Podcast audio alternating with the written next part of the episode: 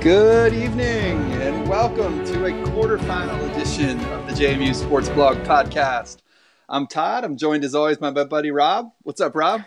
Hey, what's going on, everybody? Hopefully, everyone is doing great. Uh, the Dukes won their round of 16 game over conference opponent Stony Brook, 26 to seven over the week, extending their winning streak to a number that I have lost track of. um, the Dukes advanced to the quarterfinals this Friday night on ESPN2, where they will face the Weber State Wildcats from Ogden, Utah, uh, winners of the Big Sky Conference. We are all really looking forward to a short week. It'll be exciting to uh, see a lot of Dukes again quicker than usual this week.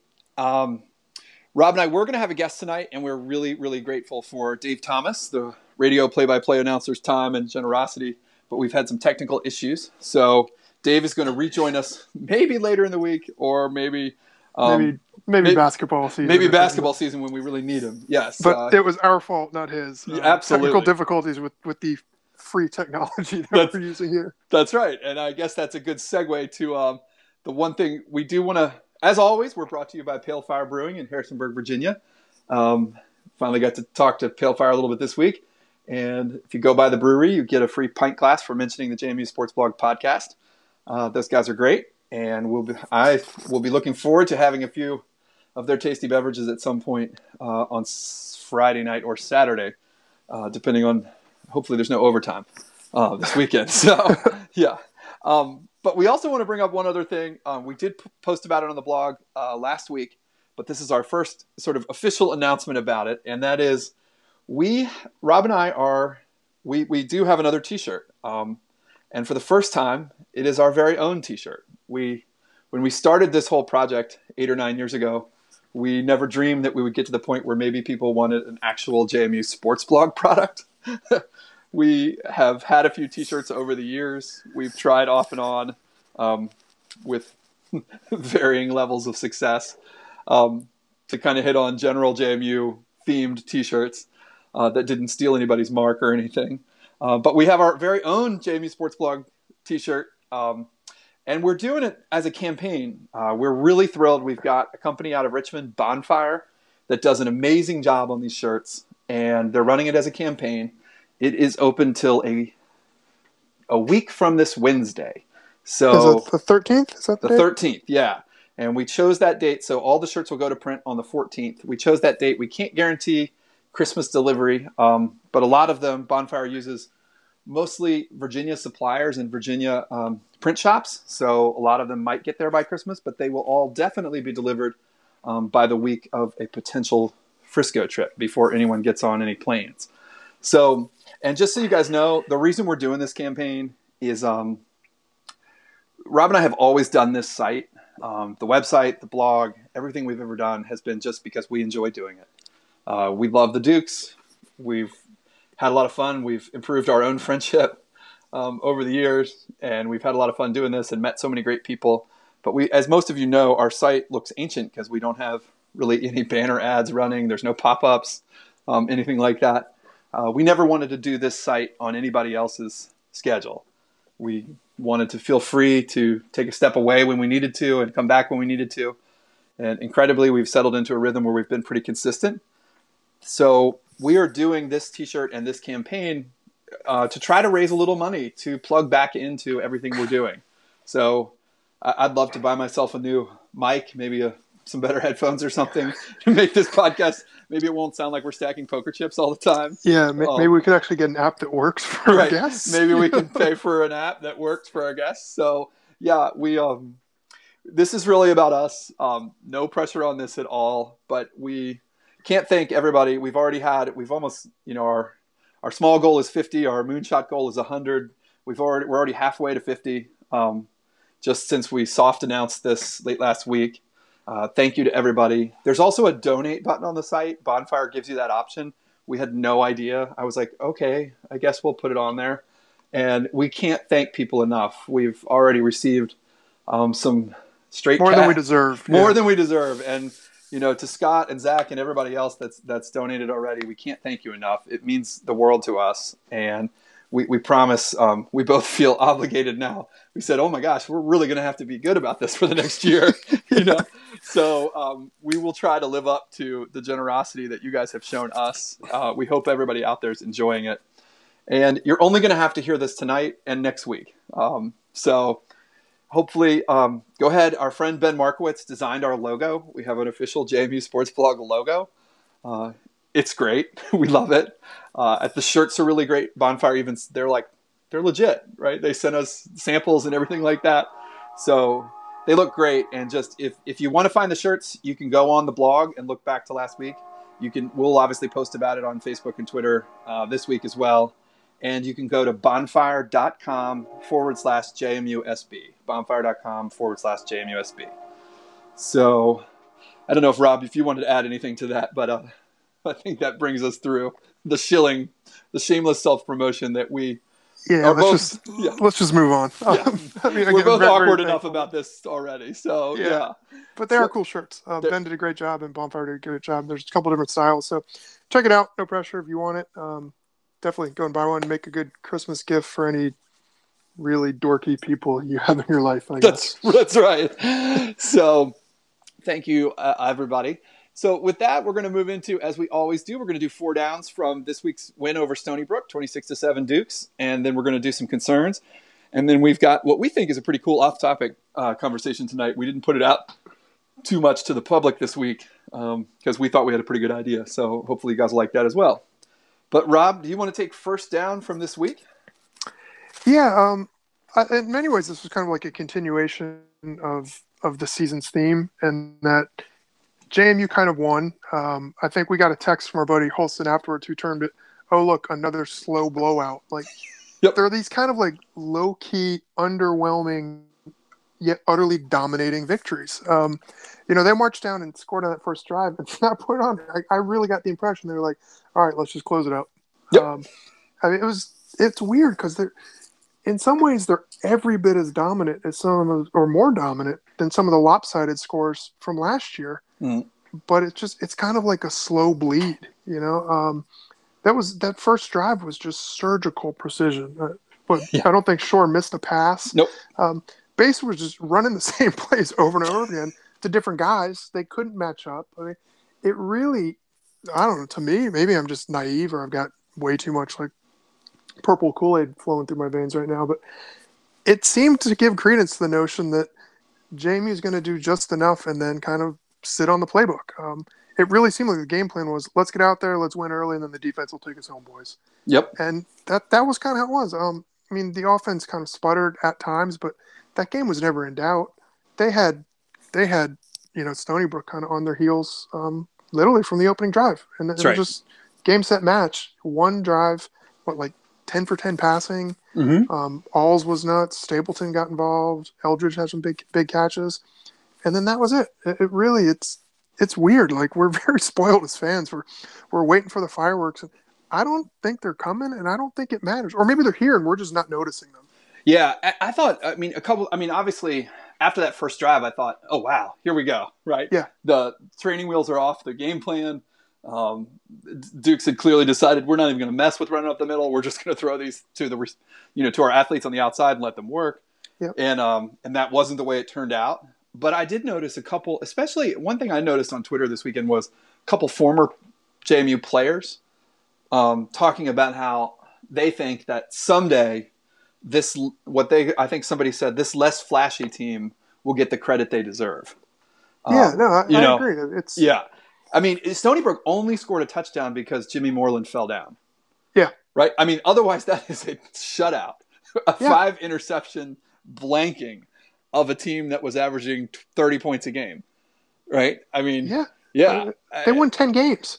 That's right. That that was no, that was not some team that just, you know, barely snuck into the playoffs or nope. um, that's they, a really good team. They, and, they lost to Delaware, who was a quality team, and to Pitt. Yeah. An FBS team in a close yeah. game, you know? Mm-hmm. Yeah, really good team. And I think uh, I, I fully expect another similar uh, type game this weekend. We'll get to Weber in a little bit. But um, yeah, I think you're right on, Rob. I, I think that's it's interesting the way the slow blowout is yeah, a great way just, of describing what JMU does this year. Yeah, and it, it's really, I mean, it, it's fun. Mm-hmm. It's fun to watch, and it's a weird sort of confidence to have when you're a fan of a team with a defense that is this dominating. Yeah, and and that's my second down is the defensive line. Um, I, I, know that the the DBs are going to get the credit. Um, mm-hmm. There's a bunch of record breaking performances this weekend. Um, I think Terrence Alls tied or surpassed Dede Boxley for the most catches in a game um, in a JMU game. I think um, Raven Greene tied the all-time JMU interceptions record this week and almost broke it with another one.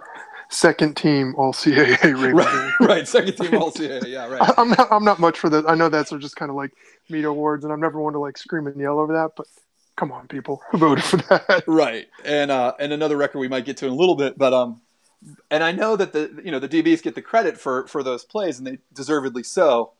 But and the D line didn't have the sack numbers this week, but they absolutely destroyed Stacey Bedell and that Liotine kid.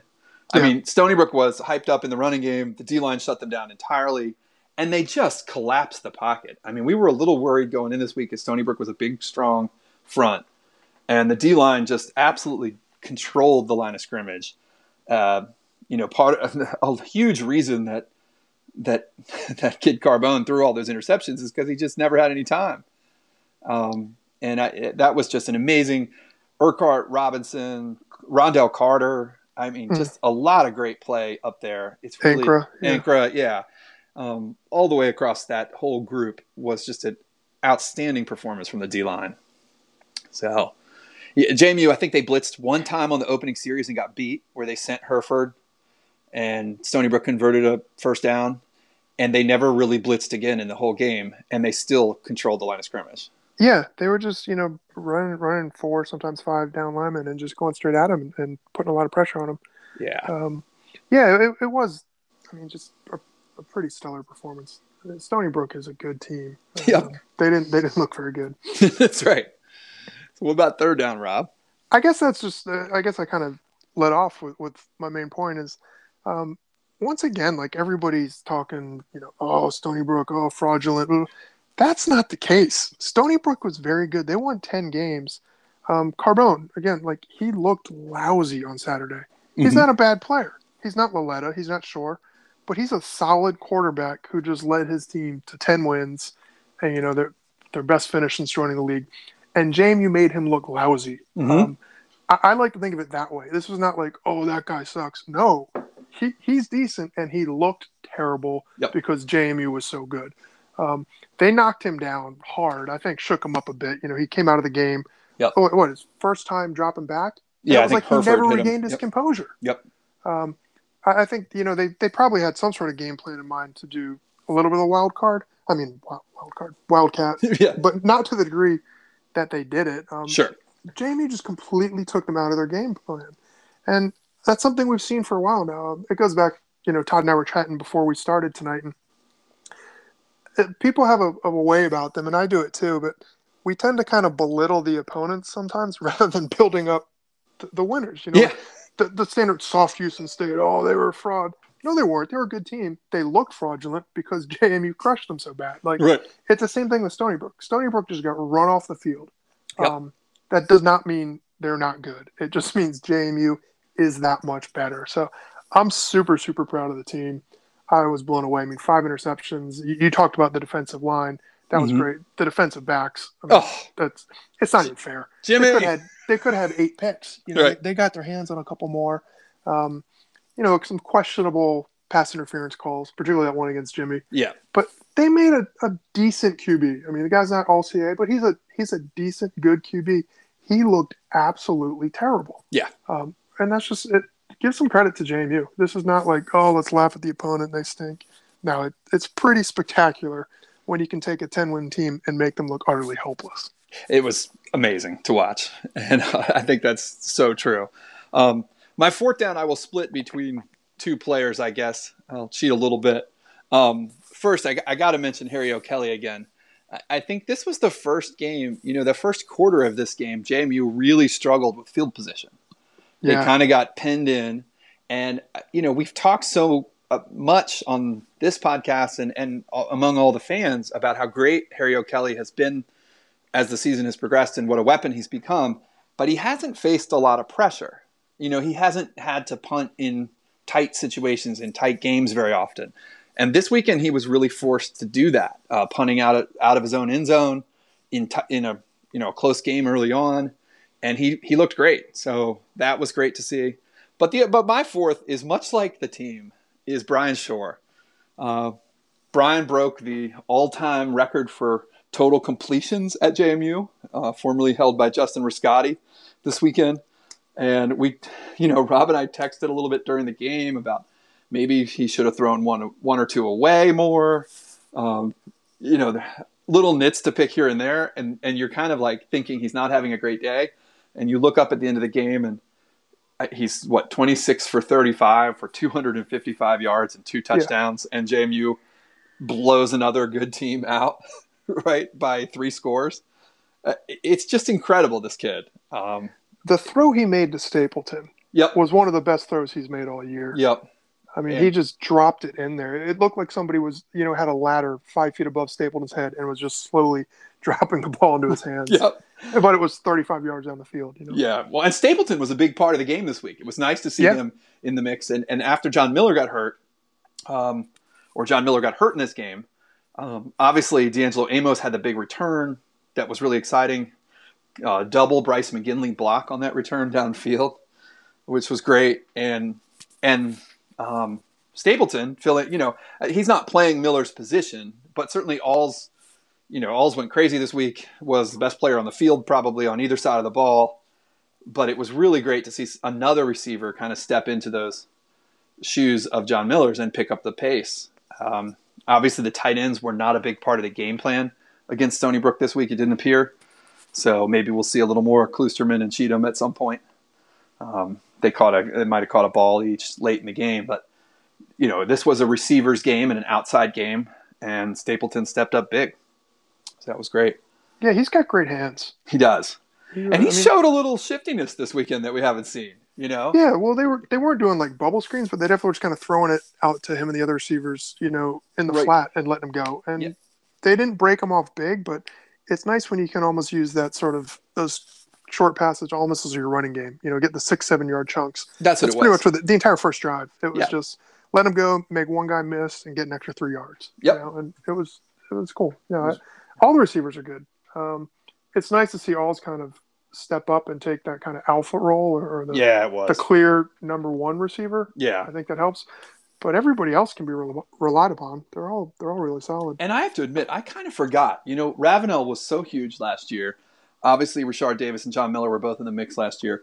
But Alls for much of the season last year, and you know he Alls missed missed the playoff run last year. Um, he was one of the guys who was out in the latter half of the playoffs. But I kind of I have to admit I've kind of forgotten this season with him. There were plays last. It felt there was a stretch of games last year, five or six games, where every single game he made a play you know, at least one or two plays in the game that you thought that's an FBS transfer. Yeah. You know, and and there it is. That's why he played at Duke, and eh, we saw some of that this week too. I mean, he was just there was nobody that could cover him anywhere on the field, and I don't think it's. I mean, it's a huge positive sign going forward.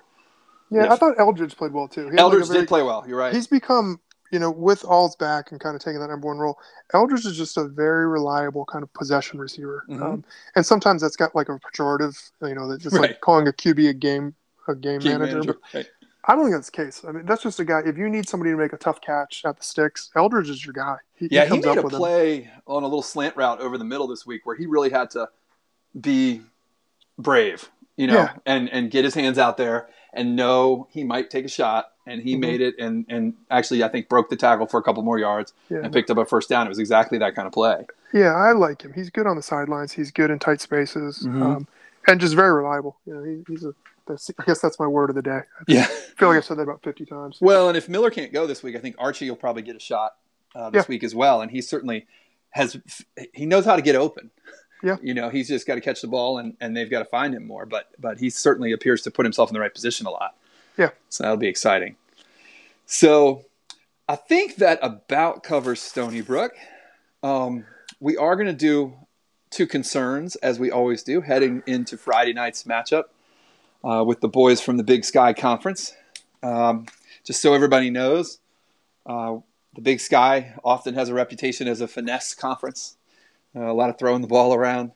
Uh, we heard from Brian McLaughlin a couple weeks ago from the Hero Sports guy that Weber is the one team out there that really plays defense.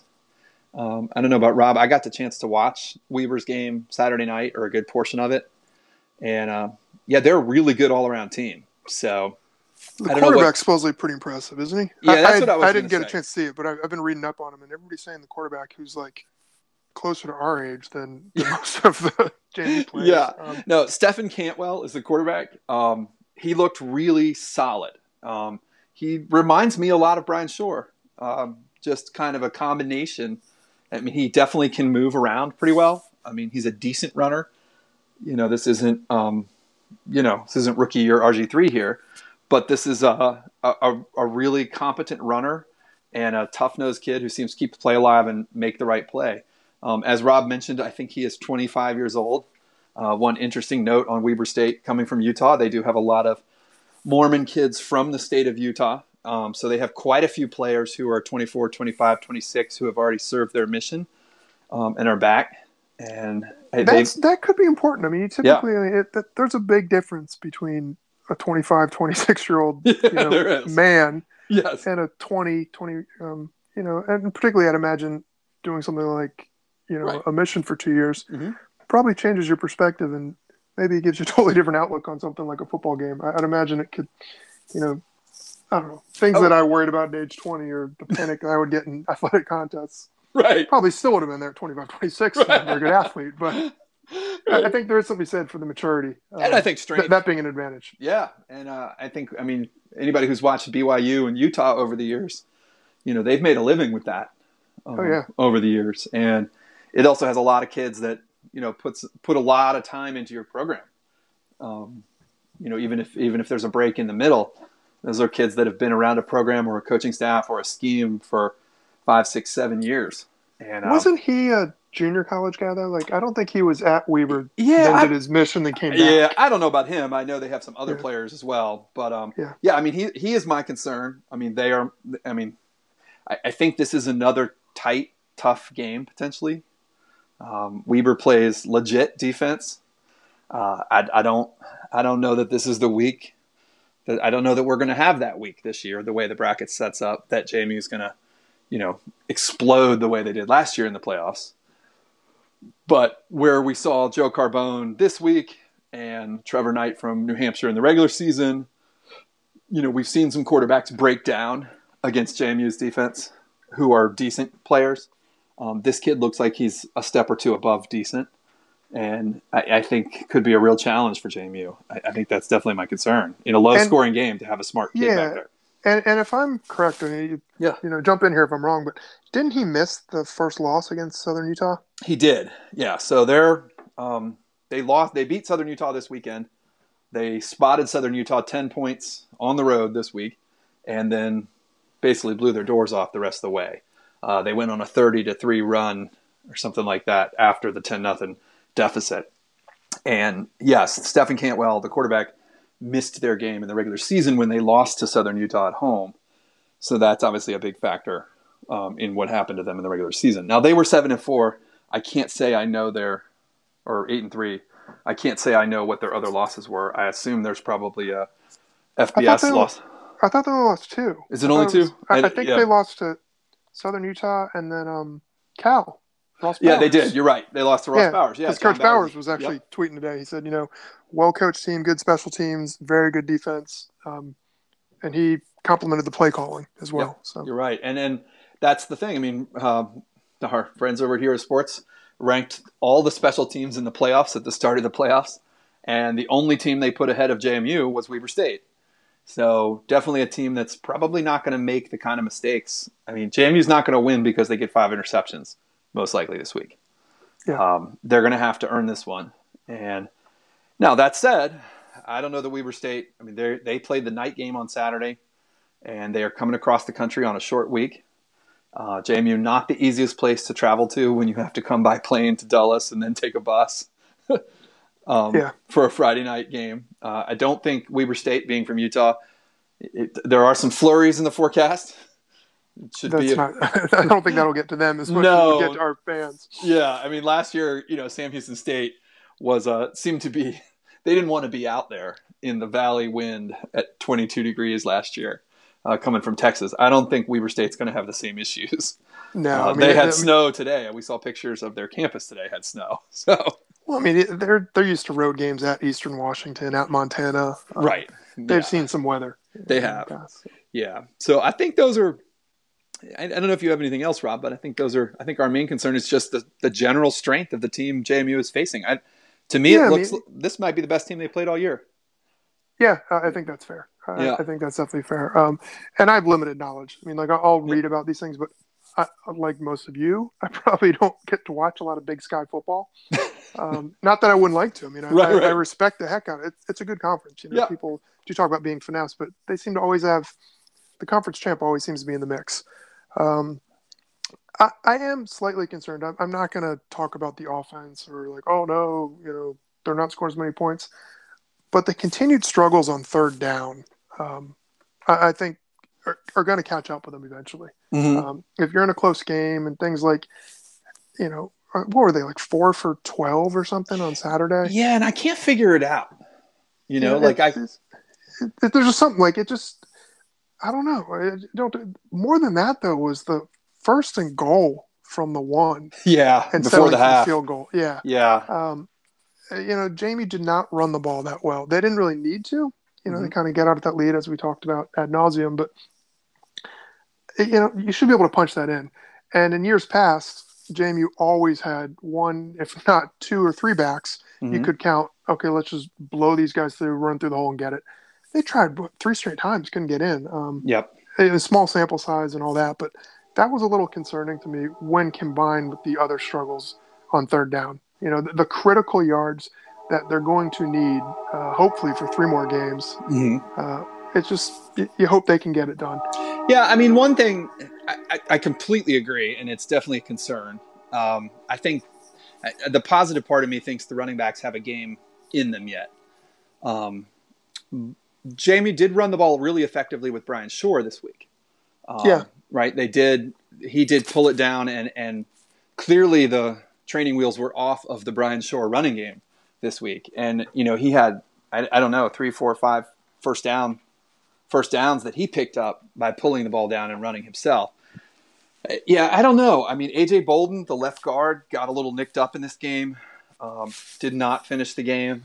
I don't know what the story is there. Uh, that's the side of the line we haven't worried about as much this year. They, that's been more consistency. Certainly, Zaire Bethea, uh, Liam Fornadel are both have had a great deal of experience this year. Seem ready to fill in if needed. Um, but yeah, JMU is still searching for consistency in the running game. I, I do think, Rob, on the third down thing, it, last year JMU was otherworldly on third down. Oh, they were like right. Yeah. 56, 57%. There- There's something ridiculous. Right. And they've been pretty good overall this Right. year. But and it's Schor kind of had some time sometimes this week. I mean, it wasn't complete breakdowns. Um, No, But- I'd actually we, when we were kind of picking nits and going up like, oh, he's got to throw some of those. We both said like, you got to give Stony Brook's defensive line. That's credit. what I was Like, thinking, yeah. there was there were some coverage sacks, but you know, with that, you kind of rely upon the defensive line not to give up, and they kept chasing Schor, kept chasing, or just kept pushing. A couple times the pocket just collapsed around him. Um, it's one of those things like. It, you- I don't know. It- it's tough to tell on TV because you're not really seeing the receivers they definitely look like coverage sacks, but it was almost like it. At times, it looked like he Schor had all the time in the world, and then a half second later, four guys just collapsed. Right, right. You know, it was just it was tough. Um, Yep. And I'd rather have him, you know, kind of eat those than throw interceptions. For sure. Oh no, I, I don't think he made a terrible decision at any No, point. no. He certainly didn't turn the ball over or Correct. do anything stupid. So no, even Yeah. though even the one that took them out of field goal range at that one time, or arguably field goal range. I mean, I, I think I could see what he was thinking as the play was going on, which is, I'm screwed here. I got to just eat this. Well, particularly in you know most of the first quarter and even some of the second quarter when it was just a field position battle. yeah, It's like it okay, let's just take it and punt it back, and sooner or later we'll flip the field, and they did. Mhm. Virtue, of- we got a very good Amos, you know, got a very good punt Oh, yeah. return, and um, so it is the smart play. Uh, but it's just I don't know the, the, the third downs. I would just want to be confident that against a North Dakota State or against a Weber State or New Hampshire or whoever they end up playing, you know, God willing, if they if they keep going, Mm-hmm. that they really can get those critical yards um, when they need them. Now we've seen that they can. You know, Yes. Richmond when they really needed to, They got him. it's they could just flip a switch. Um, Yep. I think the game plan this weekend was let's score early and then just coast it out, as we said. So, uh, you know, logically you can say, okay, this team when they do what they want to do, um, you know, when they execute the game plan, it all works out. But um, I don't know. Third, Yeah. what is it? Forty nine yards rushing on like thirty eight carries. That's a little bit yeah, concerning Yes. going going into the quarterfinals. Yeah, and, and that's another place. Maybe Klusterman and Cheatham at some point. You know, I, I'm not. Maybe JMU will never find it in the running game, but maybe there are some shorter, quick passing plays that might help bail them out on third and manageable as well. Yeah. Um, that they can find sooner or later. I, I, I do think this game was kind of weird because they did jump up. I mean, they were up 19 nothing at half, and that changed the entire way JMU played in the second half. We rode each And, other and halftime. nineteen nothing with the JMU defense. Yeah, we is like both being said- up one hundred and seven to nothing. Yeah, yeah. That's. I mean, we rode each other at halftime, and I was like, we both said they don't have 19 in them. Like, No, you not. know, like I, this is going to be a, a pulling teeth in the second half. Yeah. You know, and uh, so you you got to kind of take a step back and, and think about that a little bit. I mean, I'm sure the coaches are riding the O line and riding the running backs as you know as much as any fans are this week, and I'm sure those guys are proud and, and they want to step up and make and you know show something different this week as well. But you got to take into account where the game sits and the way that JMU plays the game this year. Yeah, no, I mean, all, year I kind of thought people were crazy, like conspiracy theory crap, like, oh, they're just keeping it vanilla because we're winning. But I'm starting to think all those people were right. right. You I know, mean- like it's just it, it is frustrating, but it's like we're this confident in the defense when we watch them play on Saturdays. Houston and the coaches have watched them play every day since August. Right. You know, like Right. they are supremely confident. Um, the the players seem confident in each other, and I, I don't know. I'm starting to think they're starting to think they might know more about football than I do. Yeah, maybe so. Yeah. In, Yeah, just- in, just in Houston, we trust. Yeah. So. Oh, the- that that should be our other down though. What about his quote? oh, what did he um, say? Houston what was it the, the ESPN announcer said he was talking to him, and Houston said that he thought JMU was the best coaching job in the country outside of the P5. Oh, I loved it. Yes. Which that was, I mean, that was the most exciting thing in the second half. Yeah, well, we talked about this last. I don't know if it was last week or the week before. Um, you know, we we talked about this on the pod Yeah. about uh, sort of Houston's future and what we all thought, and you know, we kind of quizzed um, quizzed some people about it, and uh, yeah, I think Houston's just a smart guy about this, and. You know, like today, Louisiana Lafayette fired their coach, and immediately they said Mike Houston's on their list. And I thought, come on, Yeah, Like- I mean, no, you know, he's not going to Louisiana Lafayette. Like, you know, if he gets to go to Tennessee or Virginia Tech or NC State, well, good luck. Um, and we'll say thank you. But, you know, I, I think he's I think he sees what he has here. And I think he knows he's got institutional support, he's got facilities, he's got a talent base to recruit from, he's got a coaching staff. I mean, the guys he has right now with Bob Trott and th- this this crew Steiny and Kirkpatrick, Yeah, these are even young guys- guys like Drew Dudzik. I mean, we're singing the praise of the receivers. I mean, Yeah. that, that's a young coach who's coaching them. Absolutely, but I think you're right. Steinspring, Kirkpatrick, Trott, these are not guys who are necessarily looking to just move on anymore in their career. And These, they, are, these, they, are, these are football guys. these are football say. guys, and they know they've got a football factory here if Yep. they want it. And if they stick around, they can keep winning, and those opportunities will still be out there. So, I, yeah, I, I agree completely. Yeah, I mean, he, he's going to leave eventually. Everybody does. Sure. Um, I'm not going to lose sleep over it if it's whatever. He's a great guy, but I think he's smart enough to realize he can build every bit of an impressive resume here, perhaps even more so than jumping to a low level G5 job. I think so Um, too. I mean, and where, he where it's can- going to be a struggle. You know, you're continuing to crank out 9, 10, 11 wins year in, year out at JMU. Um, Yep. That, that'll get noticed. Um, It will. You know, you, you see just the peripheral. I mean, if you would have said three or four years ago that no matter how ridiculous or out there the blog was or, or the site was, to see Mike Houston's name listed in multiple places, even if it's 15th or 16th on the list for the University of Tennessee, this debacle aside of what they're doing, Right. that's crazy. I mean, that's you know that that's nuts. Like he's getting noticed 25 games into his tenure. at Tennessee. That's going to continue to happen. Um, and I don't think he's going to jump for an extra 150 grand, but a shorter lifespan or, or, or I don't know. I, I, don't know the man, but he's in a good place. It was just really nice to say that he's sharing that with yeah, it was with awesome. the announcers interview on that. Friday. Yeah, so that that was that was probably my favorite part about the game. yes. Oh, that's great. So this Friday, um, hope to see a lot of people out there. Um, it will be cold, dark, and perfect. To paraphrase Mike Houston again this Friday. These games are fun. Uh, get a room in town. Bring your uh, bring fire up the Dickel. Yeah. get get ready for a Friday night game in the Burgh. Bring a blanket for the bleachers. That's the key. Don't oh, sit yeah. on the metal. There you go. Bring a bring a sleeping bag or a stadium blanket. Yep. Get that between your buns and the seat. And Often allows for some extra portability into the stadium as well. Yes. yes. So you can wrap wrap a couple airplane bottles in there. You'll be fine. Something like that. Uh, don't tell Zach Price that. um, this week for off topic, we are going to do something we had talked about for a couple weeks. Um, this one's pretty personal to us. Um, we're going to talk about our top three favorite uh, live music venues that we have been to. This is not necessarily the best live music venues.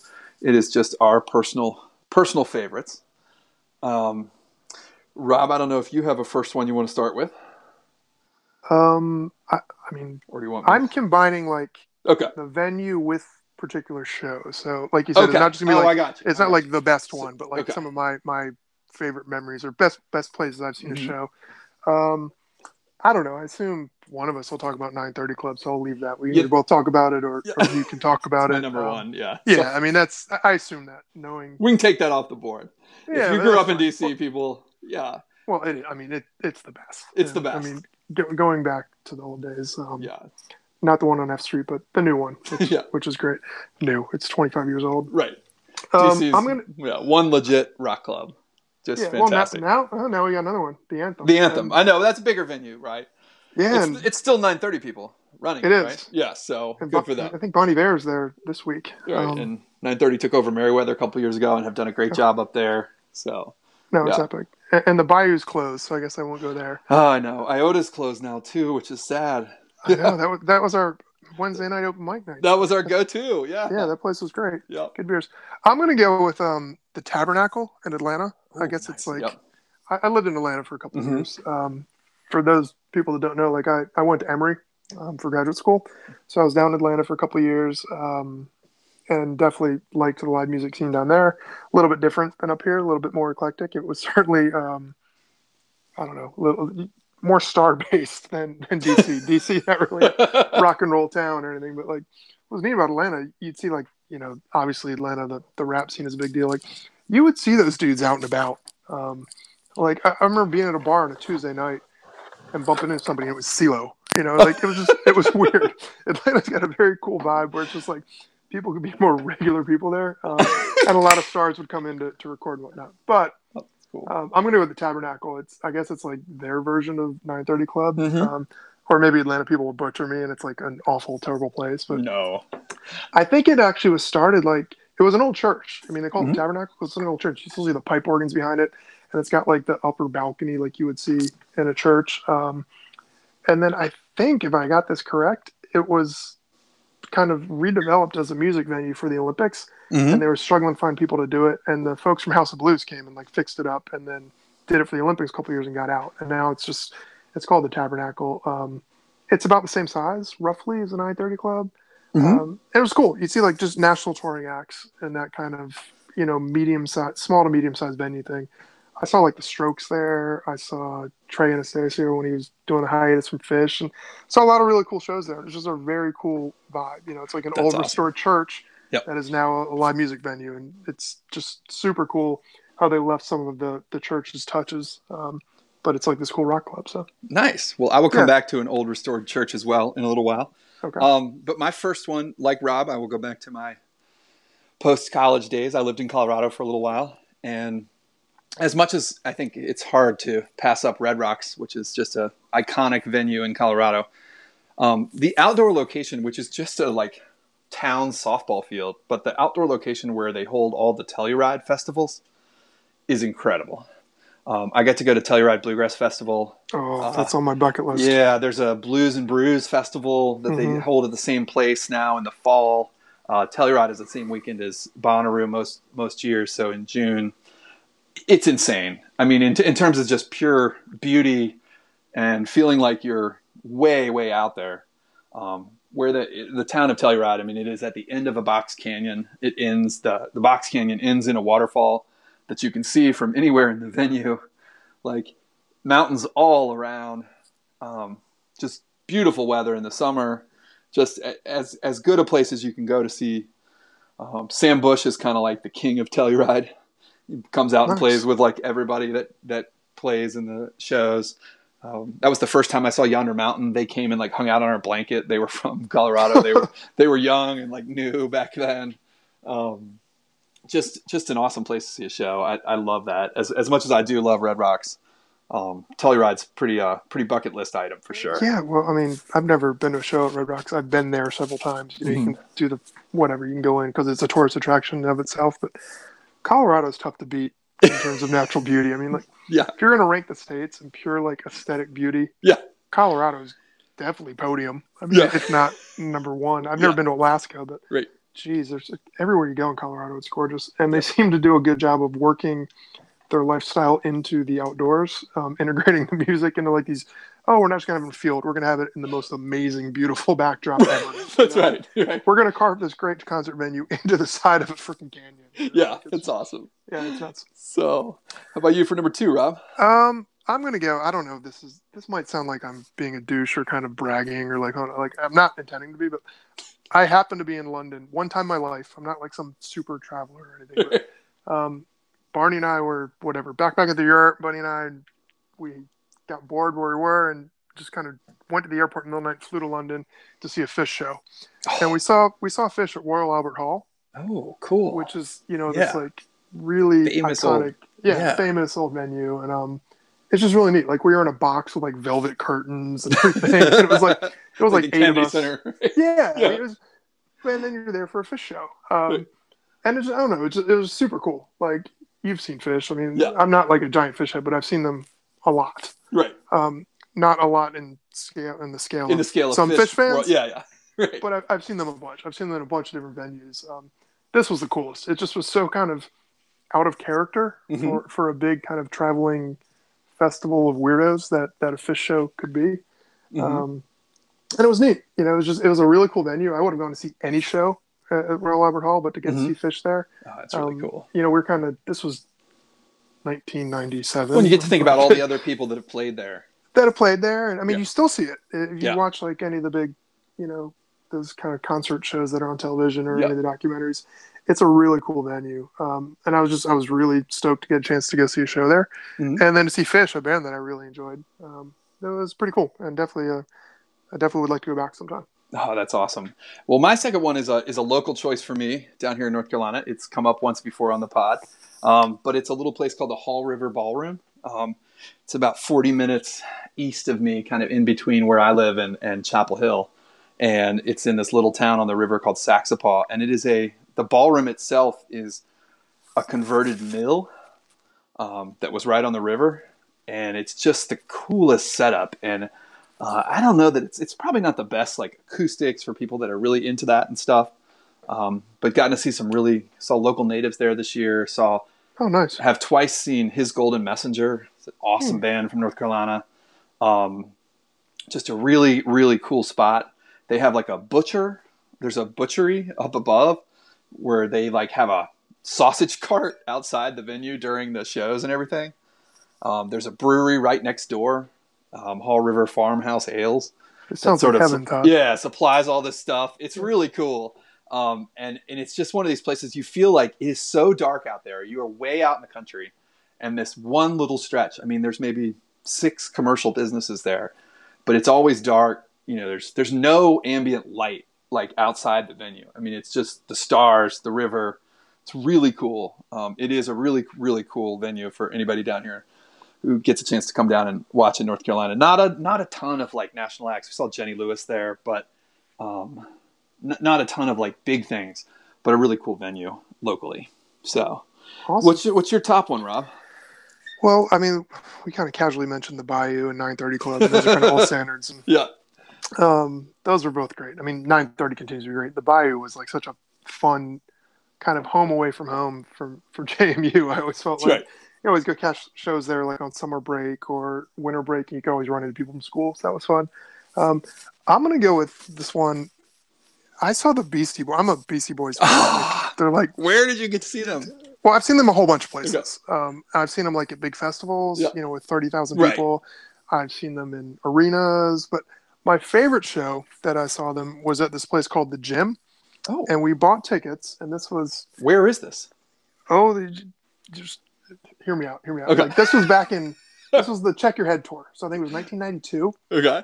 So I was in high school. We're old, by the way, people. Yeah, we're old. Yeah, I'm, I'm giving all these videos like, oh, I saw Buddy Holly and the Crickets. you know, um, no, but like, so this was back when like you'd get the weekend section of the Washington Post. They had all the concert listings. Oh, yeah. There was no internet, and then you need to go through, and they'd be like, oh, who's coming to town? And you know, you'd search through. And I remember we were in high school, and we see the Beastie Boys are coming, and they were, you know, the biggest thing in, in my life, really. Yeah, right. I was not that cool. Right. Um, so me and like Gassner and like four or five of our other buddies, we call this number and we see, oh, they're coming to the gym. We're like, oh, must be like a new rock club. We're like, oh, cool. Oh, it's all ages. We can go. so we buy tickets and then we get directions. And it was like, we got one of those, you know, those giant map things, Yes. like the atlases you get like at 7 Eleven. You'd like look it up like 20 pages. And so we started driving there and it's the Lee Rec Center in Alexandria really? and we go in there and it was the gym it was like being in a high school dance they literally pulled the baskets up put the bleachers back rolled out that like plastic covering they used to do for high school dances Yes. and put a stage on the side of the basketball court That's and it was the insane. freaking beastie boys and this wasn't like no, that was like that th- was post. that was a big License album. Ill, right? yeah, Yeah. this was a this was a, a check your head's their third album i mean Yeah. it was a big deal and it's like everybody had the same reaction like oh my gosh we, we didn't think we were actually coming to a gym Right. And like I've told this story for years, so much so that recently I went and looked it up. I was like, like me Did and this Gaspar really we're like, did, did we really make this up? And no, honestly, God, I found out about because I was at a birthday party for one of my kids at this little like spray ground that was there, and I was like, I think I saw the Beastie Boys here. And all the other parents were like, no. What are you talking about? You know? And I looked it up, and sure enough, I, I, I looked it up again tonight. It was May twenty fourth, nineteen ninety two. The gym at the Lee Rec Center in Alexandria. Oh, that I don't get so it, awesome. but it was just such a cool experience. Like, it, if you're a big music fan like we are, Yeah. you, I think everyone's got the same experience. You want your little band, you want a chance to see them in a big, big venue, and Right. because you somehow ludicrously feel like it's something to do with you. you Right. val- you've been validated. oh, you've been validated. But then you also want the chance to see your big, huge acts in a small. You know, be like, oh, I wish I could have seen, you know, Springsteen at the Stone Pony or something like that. Right. And this was kind of neat. You're like the Beastie Boys, you know, the, the big, huge act, and then we get to go see them. That was essentially what was like a high school dance. So Yeah. that Oh, was that's- probably my favorite concert memory. Oh, that's so cool. Well, my number one is on the opposite end of the spectrum. It is a one of the country's truly iconic venues, and I know that I'm suffering from recency bias because I went there two weeks ago um, over over the Thanksgiving weekend. Um, but I did get a chance uh, to go to the Ryman Auditorium in Nashville, which this is the mother church of country music. Um, it, it was originally a church, um, was built in the late 1800s uh, as a church, and it is the former home of the Grand Ole Opry. It was the home of the Grand Ole Opry from I think the late 40s to the early 70s, and then it was kind of it was abandoned for 20 25 years, and then the city of Nashville, a bunch of people got together and, and reopened it, and the Opry itself has moved. That's um, like a up- half hour outside town, right? yeah, it's moved up to Yeah. like Dollyland, basically, Yeah. or whatever it is. Um, they have a big, big, big new arena up there. But what I didn't know is now in December, um, from Thanksgiving to Christmas, they do the Opry at the Ryman. Yeah.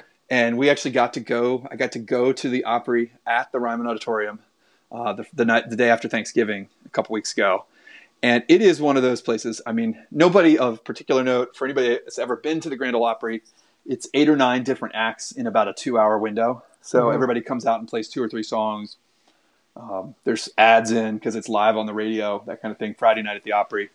Um, got to see Sierra Hull, the sort of bluegrass girl that's amazing, and Mike Snider, who's a kind of old, funny Southern musician. If anybody gets to see him, it's really funny. Um, but the Ryman is just one of those places, and I, I don't know how to put this into words, but it, whether it's a music venue or anywhere else, I mean, you can feel the history. I mean, it looks. I mean, we I sat behind a pole, like I had an obstructed view seat, um, down in near the front, um, and it, it you can feel the history. I mean, this is Johnny Cash and Elvis Presley and Dolly Parton. Uh, you and it looks exactly the same that it did in 1968.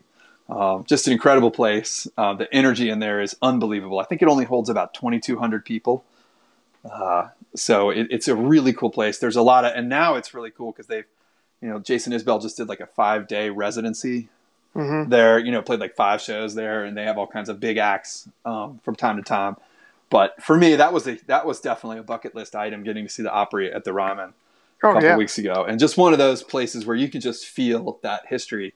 the minute you walk in the door, you're like, I mean, you walk in off the street of this big booming Nash Vegas street, you know, and then the minute well, you walk in, you're and like, it's like a little bit off Broad Street, like back with like yeah, kind of businessy thing, like three blocks back. You know, there's yeah. like bank towers and and it's big stained glass windows in the back yeah. still that make it look like a church, and like you said, the balcony and everything. Um, you could we were sitting on the side so we could see like the backstage area and it's like that old wood paneling from like your grandparents' basement still back there. Like just a really really cool. I I, I can't recommend that highly enough. It was such a cool experience. No, so, it's. What yeah. a cool town too. Did yeah. you go to um? Did you go to Country Music Hall of Fame? I did not. No, did not get a chance. I uh, I, I didn't either because I don't know. It's just a big museum, and I was only there for like three or four days. But they've got in in the Country Music Hall of Fame, mm-hmm. they've got Hatch Show Print, Ooh. which was originally located across the street from the Ryman.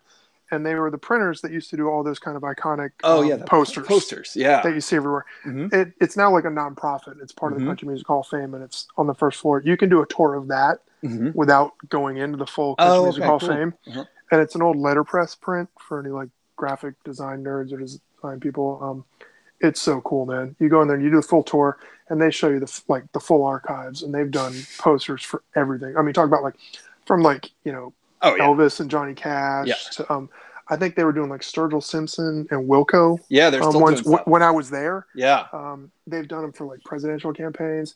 It's so neat. I actually went with my mom and dad and um, two sisters. We were oh, there for cool. a cousin's wedding, and my sister Katie is like a graphic designer and very into it. She's like, "Oh, we got to go, we got to go," and everybody's kind of like, "All right, whatever." You know, it's a printing tour. We all loved it, and then at the end, you get to make your own print. Um, it, it's one of those things like you try to describe it to people, yeah. People are like, what are you talking about? And as soon as they like go to the website or see one of the posters, it's instantaneous. They're like, yeah. oh my gosh, I didn't realize. I would love to see that. Shop. right. It's it's really um, it's, it's pretty cool. If you get back to Nashville, it's definitely oh, worth awesome. an hour or two in the afternoon. So. Yeah, no, but it's I not open on the weekends. Okay, it's only open during the week. Oh, got it. No, I did get to go to one other show when I was down there, and and just to go back to my uh, somewhat embarrassing music choices, um, the kid, the kid's name is McKinley James, and he was on the cover of the Eric Church album um, hmm. a couple years ago. Um, he's the kid with his head down on the Mr. Misunderstood album cover. And what I didn't know was that Eric Church actually did like an audition for like 800 young musicians um, for the person who got to be on the cover. And this is the kid who won. And his family, of course, he was like 15 at the time. His family Jeez. moved from New York to Nashville. There's um, a lot of that. Yeah. And uh, got to see him at this tiny place called the Family Wash in East Nashville. It's really cool and uh, had a bunch of the guys from Low Street Jackets uh, play the show with him. It's nice. like a total rockabilly show in this tiny like was like uh, what's that place in Vienna? Um, Jammin Java. Yeah. You know, it was a place like that, like little tiny place. It was really cool. Um, so that was a fun. Yeah, Nashville's a fun fun trip. I'd never been there before, so yeah, we, we, should do that. Maybe that could be um yeah JMU Sports Blog podcast on location. That's right. That's right. well, SEC basketball tournament has nothing to do with um, anything. But oh, I forgot. Yeah, there you go. excuse. All right. Yeah. So with that, um, thank you guys for sticking with us. Um, thank you as always for supporting us. We our numbers have been incredible the last few weeks. Um, we are preparing ourselves emotionally for the post football nosedive. Yeah. Um, but we can't thank you guys enough. It's been incredible the support we received um, just you know, people clearly enjoying this. I hope you are. Um, if you if it if it matters to you, go check out the uh, t-shirts bonfire forward slash JMUSB. Um, you can check out the blog for that too. Uh, the one thing with the t-shirts is about half the money you're putting into the t-shirt is going to us. So Bonfire's a really legit win-win situation. Um, so that's really awesome. We've never worked with anybody like that before, and we're thrilled about the product. Uh, hopefully, you guys will like it. I do know that the purple is very much. Um, they've changed the purple of the main purple shirt, and it is going to be closer to a darker JMU purple for us. So that should be pretty cool for everybody.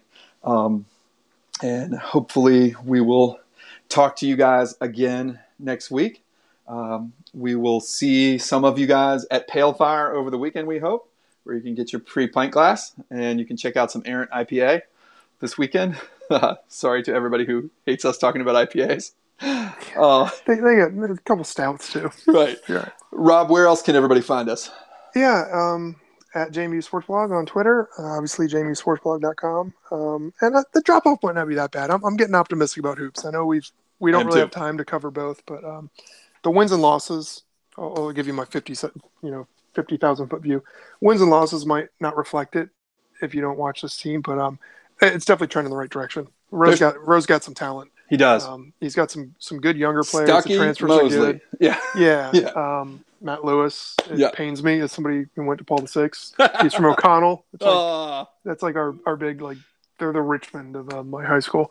Um, but he's he's very talented. Um, Wells, it's it, it's a good squad. Um, trending in the right direction. So I'm not sure if they're going to be contending for the CAA, but they're going to be a lot more fun to watch. Um, I was kind of hoping Dave would be on next. Because I want to talk about that Mason game and that unfortunate ending. But yeah, yeah, um, we will. But yeah, so hoops will be fun this year. We will circle back with Dave, and we will have lots of great guests uh, when the football season is over as well. That will hopefully help sustain everybody in the long off season before we get to well, softball. Hopefully, hopefully a little bit shorter. Yes, we got hopefully got three more games. That's right. Yep. So, thank you everybody. Uh, Rob, I will talk to you next Monday um, hopefully, as we prepare for a Final Four matchup. Yeah, all right. Enjoy the game, everybody. All right, go Dukes.